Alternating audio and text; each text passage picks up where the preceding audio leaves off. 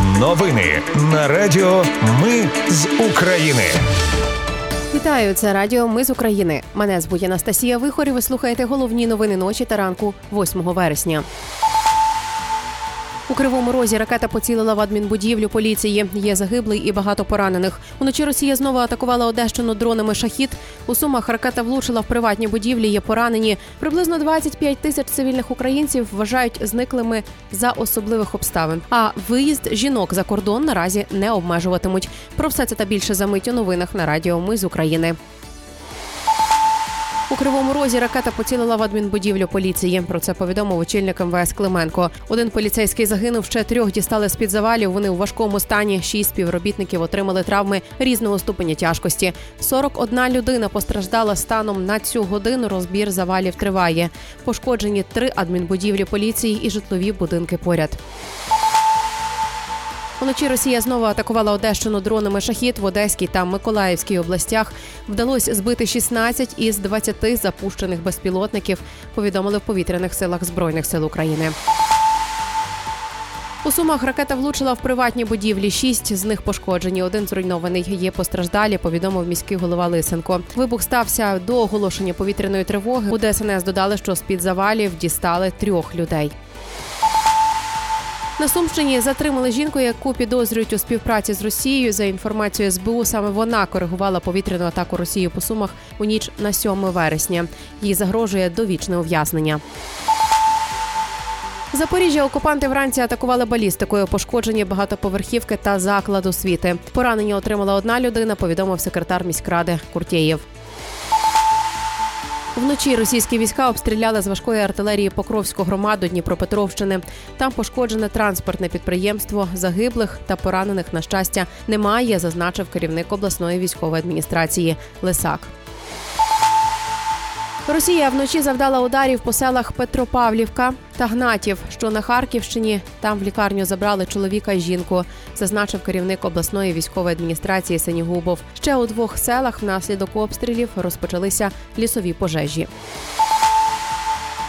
Приблизно 25 тисяч цивільних українців вважають зниклими за особливих обставин, тобто вони можуть бути заручниками чи перебувають в російському полоні.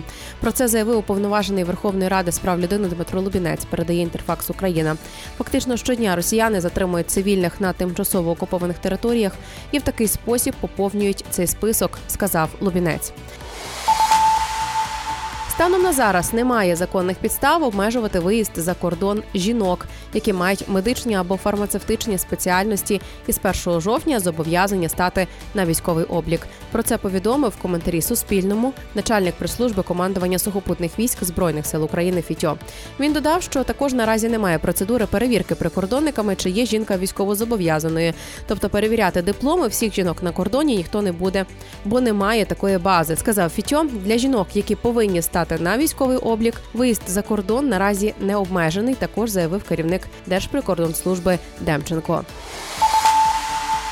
Міноборони США оголосили про новий пакет військової допомоги Україні на суму 600 мільйонів доларів. Він включає обладнання для розмінування та підтримки протиповітряної оборони, боєприпаси до Хаймарс, снаряди калібру 105 мм та засоби радіоелектронної боротьби. Про це йдеться на сайті Пентагону.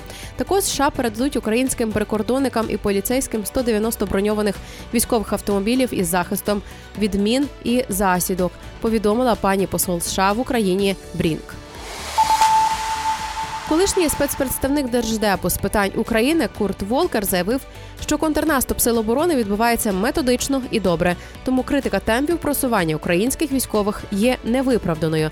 Про це він розповів під час зустрічі з журналістами у Києві. У межах ротації Росія вивела з Білорусі майже всі свої війська. Окупанти використовують Білорусь як майданчик для підготовки своїх підрозділів, тож періодично там перебуває 10-11 тисяч російських військових. Утім, зараз росіяни вивели з країни підготовлених вояк, але не завезли нових. Речник прикордонної служби України Андрій Демченко підтвердив, що Росія зараз не має ударного групування для повторного вторгнення з території Білорусі. І на завершення Укрзалізниця остаточно дерусифікувала квитки на всіх видах залізничних сполучень. Залишилося змінити інформаційні вивіски, піктограми, стенди, штампи, печатки, посвідчення працівників та бланки. Це були новини на радіо. Ми з України. Мене звуть Анастасія Вихор. Наші новини про те, що дійсно відбувається в Україні. Ми не робимо новини, зважаючи на чиїсь політичні чи бізнес-інтереси. У нас тільки реальні факти. Якщо на вашу думку, те, що ми робимо, важливо, підтримайте нас. Заходьте на сайт Ми з України.ком та тисніть кнопку Підтримати. Почуємось. Радіо Ми з України перемагаємо разом.